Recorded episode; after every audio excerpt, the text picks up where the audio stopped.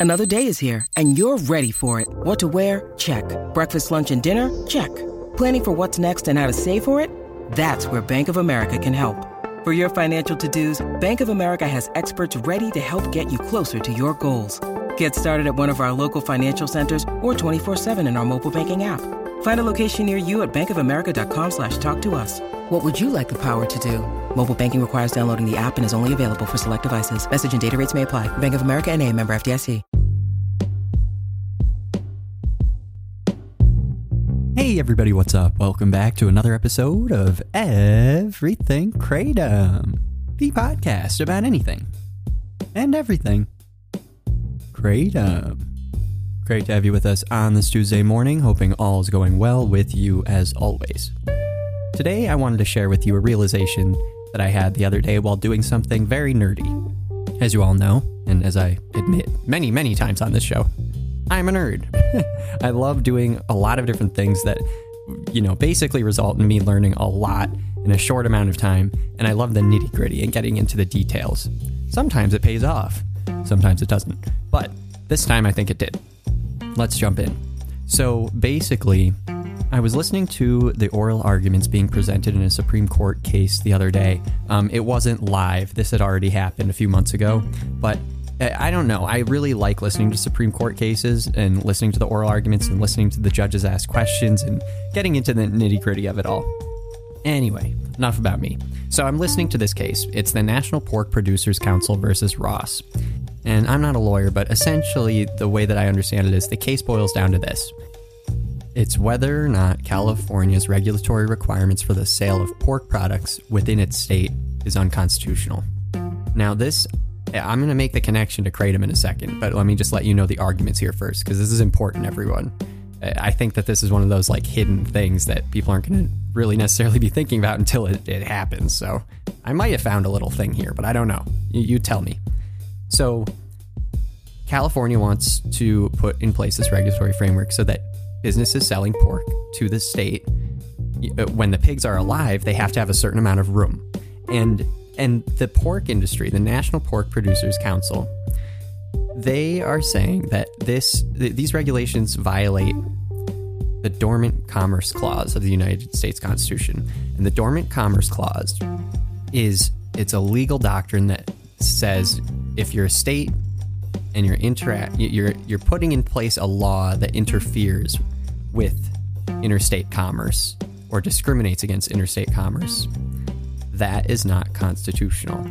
And that if Congress has not acted to regulate an area of the commerce, then states cannot interfere in that area either. And starting to see what I'm what I'm picking up on here myself.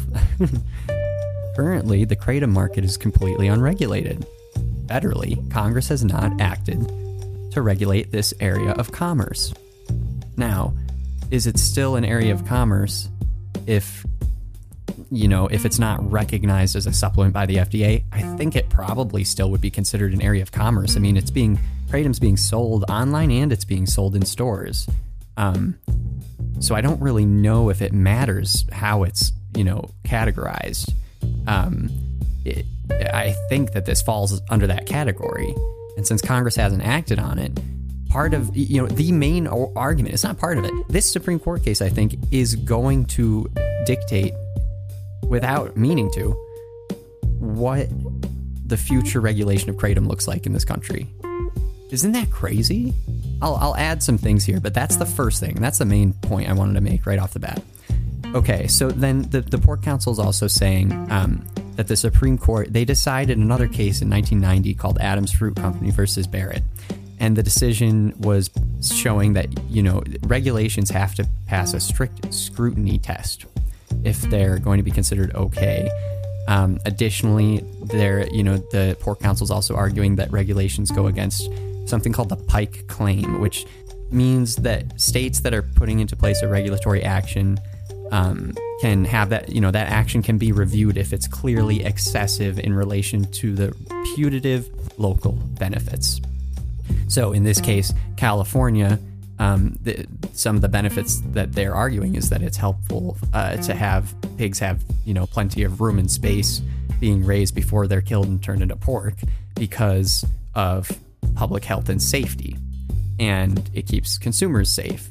And you know, there there's the moral aspect as well, but they're not trying to bring that into it as much because that doesn't really hold as much standing here as the um, just the tangible, immediate benefits of doing this. Um, so the defense are arguing that the regulation does meet that substantial test and protecting consumers from public health and safety risks, and that that should outweigh any burdens that it might place on businesses beyond state borders. Um, and to support this, they're relying on a Supreme Court ruling, Maine versus Taylor, 1986, which stated that states may impose certain regulations on activities taking place in interstate commerce. So, essentially, all of this boils down, in my mind, to Kratom in a funny way, too. Because Kratom is this emerging market. It's not regulated by Congress, there's no laws about it. Um, I don't see any you know laws coming out anytime soon other than the one that was introduced recently but i don't know what's going to happen with that um, regardless it's an interesting time for the kratom market to be you know emerging don't you think? Like i mean i know it's always been here but now it's really taking form and shape. You have local bans and and um, which by the way that's not part of the argument. That's important to note too. If you listen to the oral argument i'll link all this in the description. Um, the the people who are saying the pork council argument they are not saying that a state doesn't have the right to ban something. Like California could ban pork and that would be okay. What they're arguing is that they're not they're not banning pork.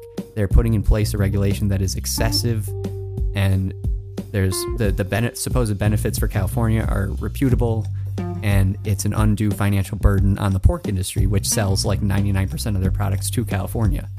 And so all of this I think relates to Kratom in a funny way. On the one hand, based on how the judges decide this case, which I think we'll find out in the next couple months, I'm not sure. Um, kratom industry, like the, the the vendors, could be empowered by a decision in this case.